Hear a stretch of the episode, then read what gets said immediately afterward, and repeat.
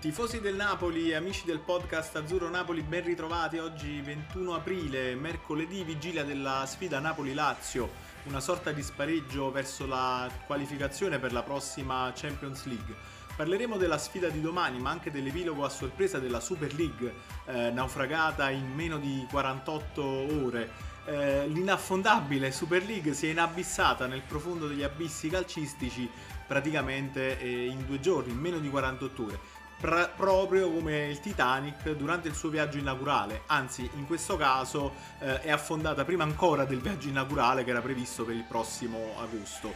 Eh, sono risultate decisive in questo senso le pressioni del premier britannico Boris Johnson non un vero e proprio appassionato di calcio, ma che ha saputo intercettare il dissenso planetario di tutti gli appassionati di calcio. L'aspetto positivo di questa vicenda è proprio questo, eh, la dimostrazione che il calcio è amato da tutti e mai come in questo caso tutti gli appassionati sono stati concordi nel bocciare la Super League. Eh, l'auspicio è che anche in futuro, prima di prendere qualsiasi tipo di iniziativa, si tenga sempre conto delle aspettative dei tifosi. Passiamo invece al Napoli e alla Lazio di Simone Inzaghi, che arriva allo stadio Maradona, reduce da 5 vittorie in campionato, è imbattuta ormai dalla sfida con la Juventus e Inzaghi ormai proporrà l'ormai consueto 3-5-2 in cui l'osservato speciale sarà come sempre la scarpa d'oro della passata stagione Ciro Immobile, eh, miglior marcatore biancoceleste di questa stagione con 16 reti all'attivo. Oltre ad Immobile, le preoccupazioni per il Napoli potrebbero arrivare da Correa e Luis Alberto, abili nella rifinitura e nel saltare l'uomo.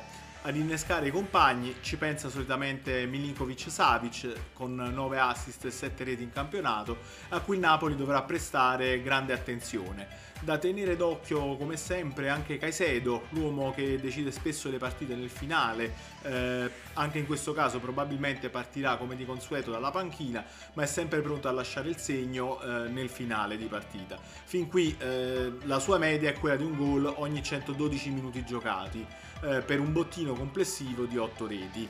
Al centro della difesa biancoceleste ci sarà Acerbi, affiancato a sinistra da Radu e a destra da Marusic, che non è propriamente un difensore centrale, potrebbe soffrire quindi le iniziative di Insigne e Zelinski che spesso creano pericoli proprio in quella porzione di campo. Sugli esterni il Napoli dovrà fare molta attenzione alla velocità di Lazzari, che si ritroverà a duellare con uno tra Mario Rui e Isai, vediamo chi sarà il prescelto da Gattuso. Eh, a sinistra la Lazio dovrebbe schierare Fares, autore finora solo di un assist in questa stagione stagione. Eh, speriamo insomma che prosegui eh, su questa falsa riga, insomma, non sfoderi una prestazione eccezionale proprio contro il Napoli. L'auspicio è che il Napoli possa conquistare eh, la vittoria in una gara storicamente complicata, però che nel passato recente ci ha regalato grandi emozioni. In questo senso mi fa piacere molto ricordare il 4-3 del 3 aprile del 2011 con l'indimenticabile tripletta del Mardor Cavani che ribaltò il risultato a pochi minuti dal fischio finale. Eh, anche per oggi è tutto, vi ringrazio come sempre e vi ricordo, se vi fa piacere, di inviarci i vostri commenti, attivare le notifiche e condividere i nostri contenuti con i vostri amici. Grazie ancora e forza Napoli!